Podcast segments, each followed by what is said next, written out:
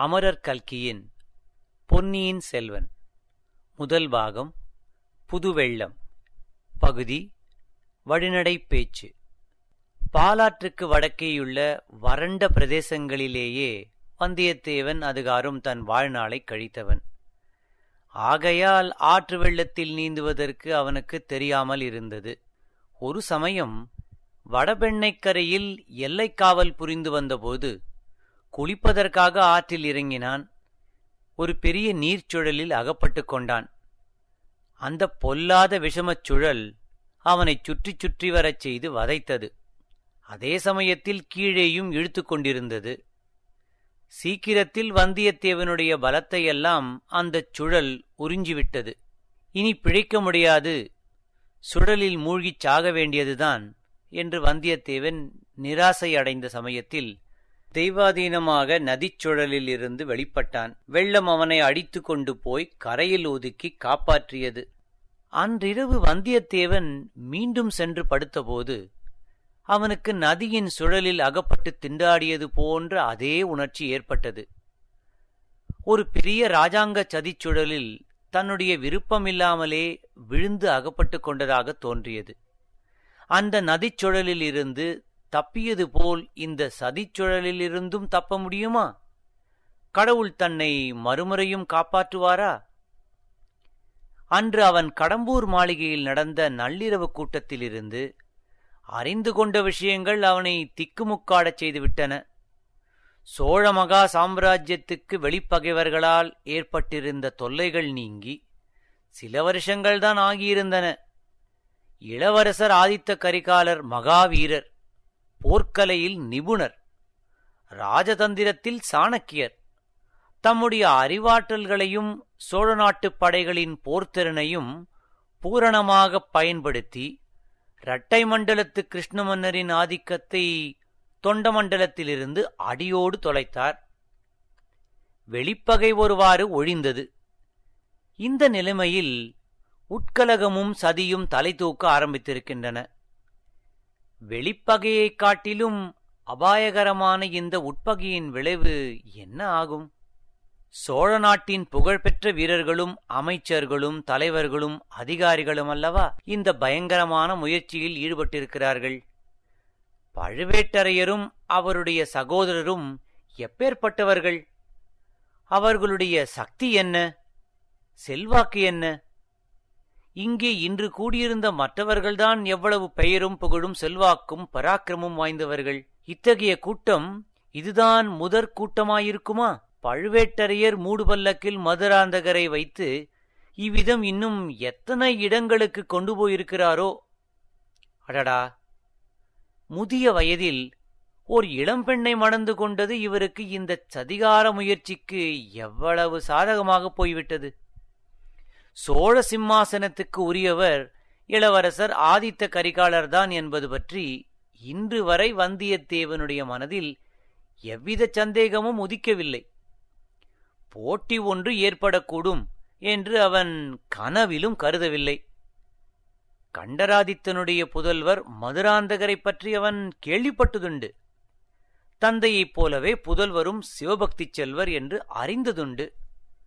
ஆனால் அவர் ராஜ்யத்துக்கு உரிமையுள்ளவர் என்றோ அதற்காக போட்டியிடக்கூடியவர் என்றோ கேள்விப்பட்டதில்லை. அந்த எண்ணமே அவனுடைய மனத்தில் அதுவரையில் தோன்றியதில்லை. ஆனால் நியாய அநியாயங்கள் எப்படி? பட்டத்துக்குரியவர் உண்மையிலேயே யார்? ஆதித்த கரிகாலரா? மதுராந்தகரா? யோசிக்க யோசிக்க இருதரப்பிலும் நியாயம் இருப்பதாகவே தோன்றியது. போட்டி என்று உண்மையில் ஏற்பட்டால் இவர்களில் யார் வெற்றி பெறுவார்கள்? தன்னுடைய கடமை என்ன? ஆஹா என்னென்னவோ மனக்கோட்டை கட்டிக்கொண்டு காஞ்சியிலிருந்து இந்த யாத்திரை கிளம்பினோமே. பட்டத்திளவரசர் ஆதித்த கரிகாலருக்கு உகந்தபடி நடந்து கொண்டு சோழப் பேரரசில் பெரிய பதவிகளை அடையலாம் என்று ஆசைப்பட்டோமே. காலாகாலத்தில் வானர்குலத்தின் பூர்வீக ராஜ்யத்தை கூட திரும்பப் பெறலாம் என்று நினைத்தோமே. இதற்கெல்லாம் சாதனமாக எந்த புளியங்கொம்பை பிடித்தோமோ அதுவே முறிந்துவிடும் போலிருக்கிறதே. இத்தகைய சிந்தனைகளினால் வந்தியத்தேவன் இரண்டாம் முறை வந்து படுத்த பிறகு வெகுநேரம் தூக்கம் பிடிக்காமல் திண்டாடினான்.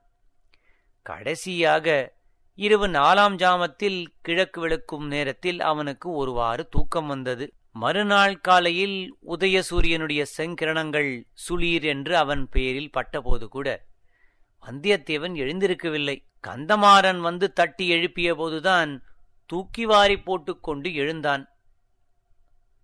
ராத்திரி நன்றாய் தூக்கம் வந்ததா? என்று கந்தமாறன் விருந்தினரை உபசரிக்கும் முறைப்படி கேட்டான். பிறகு அவனாகவே மற்ற விருந்தினரெல்லாம் தூங்கச் சென்ற பிறகு நான் இங்கு வந்து பார்த்தேன். நீ நன்றாய் கும்பகர்ண சேவை செய்து கொண்டிருந்தாய் என்று சொன்னான். வந்தியத்தேவன் மனத்தில் பொங்கியெழுந்த நினைவுகளையெல்லாம் அடக்கிக் கொண்டு குறவை கூத்து பார்த்துவிட்டு இங்கு வந்து படுத்ததுதான் தெரியும். இப்போதுதான் எழுந்திருக்கிறேன். அடடா இவ்வளவு நேரம் ஆகிவிட்டதே. ஹம் உதித்து ஒரு ஜாமம் இருக்கும் போல இருக்கிறதே. உடனே கிளம்ப வேண்டும். கந்தமாரா குதிரையை ஆயத்தம் பண்ணும்படி உன் வேலைக்காரர்களுக்கு கட்டளையிடு என்றான். அழகாயிருக்கிறது. அதற்குள்ளே நீ புறப்படுவதாவது? என்ன அவசரம்? பத்து நாளாவது இங்கே தங்கிவிட்டுத்தான் போக வேண்டும் என்றான் கந்தமாறன். இல்லை அப்பனே தஞ்சாவூரில் என் மாமனுக்கு உடம்பு செவ்வையாக இல்லை. பிழைப்பதே துர்லபம் என்று செய்தி வந்தது. ஆகையால் சீக்கிரத்தில் அவரை போய் பார்க்க வேண்டும். உடனே புறப்பட வேண்டும் என்று ஒரே போடாக போட்டான் வல்லவரையன். அப்படியானால் திரும்பி வரும்போதாவது இங்கே சில நாள் கட்டாயம் தாமதிக்க வேண்டும். அதற்கென்ன? அப்போது பார்த்துக் கொள்ளலாம். இப்போது நான் புறப்படுவதற்கு விடை கொடு. அவ்வளவு அவசரப்படாதே. காலை உணவு அருந்திவிட்டு புறப்படலாம். நானும் உன்னுடன் கொள்ளிடு நதி வரையில் வரைகிறேன். அது எப்படி முடியும்? யார் யாரோ பெரிய விருந்தாளிகளை உன் வீட்டுக்கு வந்திருக்கிறார்களே அவர்களை விட்டுவிட்டு உன்னை விட பெரிய விருந்தாளி எனக்கு யாரும் இல்லை என்று கூறிய கந்தமாறவேள் சட்டென்று நிறுத்திக் கொண்டான். வந்தவர்கள் பெரிய விருந்தாளிகள்தான். ஆனால் அவர்களை கவனித்துக் கொள்ள என் தந்தை இருக்கிறார். அரண்மனை அதிகாரிகளும் இருக்கிறார்கள். உன்னோடு நேற்று ராத்திரி கூட நான் அதிக நேரம் பேசவில்லை. வழிநடையிலாவது சிறிது நேரம் உன்னோடு சல்லாபம் செய்தால்தான் என் மனம் நிம்மதியடையும். அவசியம் கொள்ளிடக்கரை வரையில் வந்தே தீருவேன் என்றான். எனக்கு ஆட்சேபம் ஒன்றுமில்லை. உன் இஷ்டம் உன் சௌகரியம் என்றான் வந்தியத்தேவன். ஒரு நாழிகை நேரத்துக்குப் பிறகு இரு நண்பர்களும் இரு குதிரைகளில் ஏறி சம்புவரையர் மாளிகையிலிருந்து புறப்பட்டுச் சென்றார்கள். குதிரைகள் மெதுவாகவே சென்றன. பிரயாணம் இன்பகரமாயிருந்தது. மேலக்காற்று சாலை புழுதியை வாரி அடிக்கடி அவர்கள் மேல் இறைத்ததைக் கூட அந்த நண்பர்கள் பொருட்படுத்தவில்லை. பழைய ஞாபகங்களைப் பற்றி பேச்சில் அவ்வளவாக மனத்தை பறிகொடுத்திருந்தார்கள்.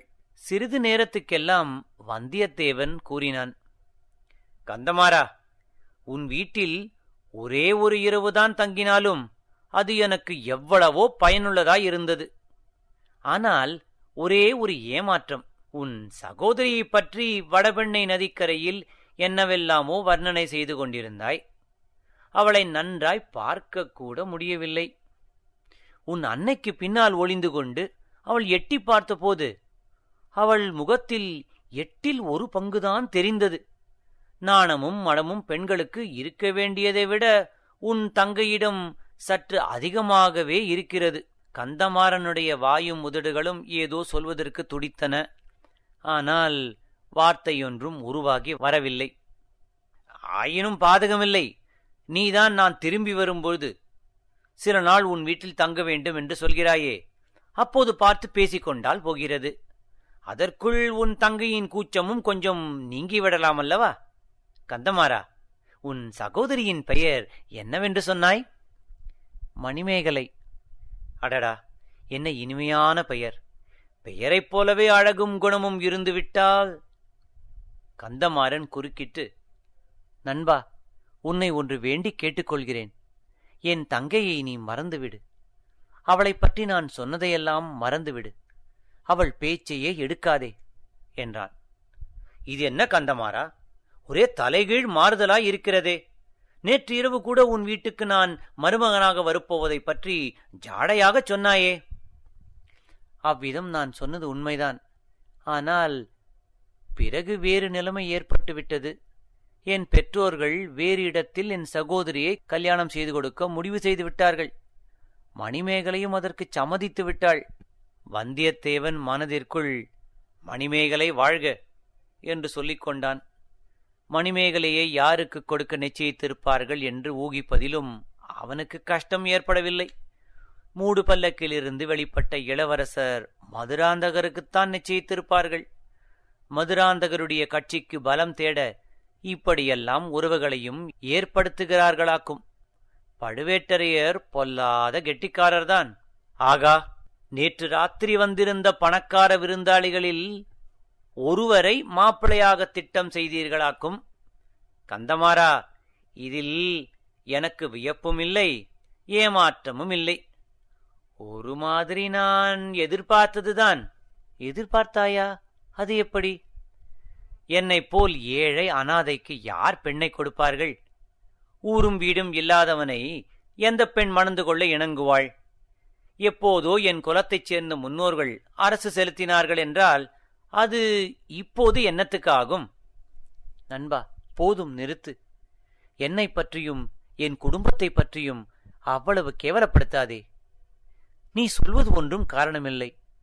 வேறு சில முக்கியமான காரணம் இருக்கிறது. அதை அறிந்தால் நீயே ஒப்புக்கொள்வாய். ஆனால் அதை நான் இப்போது வெளிப்படுத்துவதற்கில்லை. சமயம் வரும்போது நீயே தெரிந்து கொள்வாய். கந்தமாரா இது என்ன ஒரே மர்மமாகவே இன்றைக்கு நீ பேசிக்கொண்டு வருகிறாயே? அதற்காக என்னை மன்னித்து விடு உன்னிடம் கூட நான் மனம் விட்டு பேச முடியாதபடி அப்படி ஒரு பெரிய காரியம்தான். எது எப்படியானாலும் நம்முடைய சிநேகத்துக்கு எவ்வித பங்கமும் வராது என்பதை நம்பு. விஷயம் வெளியாக வேண்டிய சமயம் வரும்போது ஓட்டமாக ஓடி வந்து உன்னிடம்தான் முதலில் சொல்வேன். அதுவரையில் என்னிடம் நம்பிக்கை வைத்திரு. உன்னை நான் ஒரு நாளும் கைவிட மாட்டேன் என்னை நம்பு. இந்த வாக்குறுதிக்காக ரொம்ப வந்தனம். ஆனால் என்னை கைவிடும்படியான நிலைமை என்ன என்பதுதான் தெரியவில்லை. அப்படி நான் இன்னொருவரை நம்பி பிழைக்கிறவனும் அல்ல. கந்தமாரா என்னுடைய உடைவாளையும் கைவேலையுமே நான் நம்பியிருப்பவன். அந்த உடைவாளையும் வேலையும் உபயோகிக்க வேண்டிய சந்தர்ப்பம் சீக்கிரத்தில் வரலாம். அப்போது நாம் இருவரும் ஒரே கட்சியில் நின்று தோளோடு தோள் சேர்ந்து போரிடுவோம். அதனால் உன்னுடைய நோக்கமும் கைகூடும். இது என்ன ஏதாவது யுத்தம் சீக்கிரம் வரும் என்று எதிர்பார்க்கிறாயா? அல்லது ஈழ நாட்டில் நடக்கும் யுத்தத்துக்கு போகும் உத்தேசம் உனக்கு உண்டா? ஈழத்துக்கா? ஈழத்தில் நடக்கும் அழகான யுத்தத்தை பற்றி கேட்டால் நீ ஆச்சரியப்பட்டு போவாய். ஈழத்தில் உள்ள நம் வீரர்களுக்காக சோழ நாட்டிலிருந்து அரிசியும் மற்ற உணவுப் பொருள்களும் போக வேண்டுமாம். வெட்கக்கேடு. நான் சொல்வது வேறு விஷயம். கொஞ்சம் பொறுமையாயிரு. சமயம் வரும்போது சொல்கிறேன். தயவு செய்து இப்போது என் வாயை பிடுங்காதே. சரி சரி. உனக்கு விருப்பமில்லை என்றால் ஒன்றும் சொல்ல வேண்டாம். வாயை கூட திறக்க வேண்டாம். அதோ கொள்ளிடமும் தெரிகிறது என்றான் வந்தியத்தேவன். உண்மையில் சற்று தூரத்தில் கொள்ளிடப் பெருநதியின் வெள்ளம் தெரிந்தது. சில நிமிஷ நேரத்தில் நண்பர்கள் நதிக்கரையை அடைந்தார்கள். ஆடிப்புது பிரவாகம். அந்த மாநதியில் கரை புரண்டு சென்றது மறுகரை வெகு தூரத்தில் இருப்பதாக தோன்றியது. மறுகரையிலேயுள்ள மரங்கள் சிறிய செடிகளைப் போல் இருந்தன. செக்கச் சிவந்த பெருநீர் வெள்ளம் சுழிகளும் சுழல்களுமாக வட்ட வடிவக் கோலங்கள் போட்டுக்கொண்டு கொம்மாளம் அடித்துக்கொண்டு கரையை உடைக்க பிரயத்தனம் செய்து கொண்டு ஹோ என்று இறைந்து கொண்டு கீழ்க்கடலை நோக்கி அடித்து மோதிக்கொண்டு விரைந்து சென்ற காட்சியை வந்தியத்தேவன் பார்த்து பிரமித்து நின்றான். தோணித்துறையில் ஓடம் ஒன்று நின்றது. ஓடந்தள்ளுவோர் இருவர் கையில் நீண்ட கோல்களுடன் ஆயத்தமாயிருந்தார்கள். படகில் ஒரு மனிதர் ஏற்கனவே ஏறியிருந்தார். அவரை பார்த்தால் பெரிய சிவபக்தி சிகாமணி என்று தோன்றியது. கரையில் வந்து கொண்டிருந்தவர்களைப் பார்த்து சாமி படகில் வரப்போகிறீர்களா? என்று படகோட்டிகளில் ஒருவன் கேட்டான். ஆம் இவர் வரப்போகிறார். கொஞ்சம் படகை நிறுத்து என்றான் கந்தமாறன். இரு நண்பர்களும் குதிரை மீதிருந்து கீழே குதித்தார்கள். யோசனை இல்லாமல் வந்துவிட்டேனே இந்த குதிரையை என்ன செய்வது? படகில் ஏற்ற முடியுமா? என்று வந்தியத்தேவன் கேட்டான். தேவையில்லை நம்மை தொடர்ந்து இதோ இரண்டு ஆட்கள் வந்திருக்கிறார்கள். ஒருவன் உன் குதிரையை இங்கிருந்து கடம்பூருக்கு இட்டுக்கொண்டு வருவான். கடம்பூருக்கு இட்டு வருவான். இன்னொருவன் உன்னுடன் படகில் ஏறி வந்து அக்கரையில் உனக்கு வேறு குதிரை சம்பாதித்துக் கொடுப்பான் என்றான் கந்தமாறன். ஆஹா எவ்வளவு முன் யோசனை நீ அல்லவா உண்மை நண்பன்? என்றான் வந்தியத்தேவன். பாலாற்றையும் பெண்ணையாற்றையும் போலத்தான் கொள்ளிடத்தைப் பற்றி நீ நினைத்திருப்பாய். இதில் குதிரை கொண்டு போக முடியாது என்று நீ எண்ணியிருக்க மாட்டாய். ஆமாம்.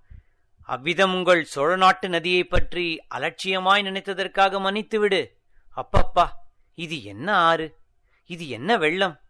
சமுத்திரம் போலல்லவா பொங்கி வருகிறது? இரு நண்பர்களும் ஒருவரையொருவர் தழுவிக்கொண்டு விடைபெற்றுக் கொண்டார்கள்.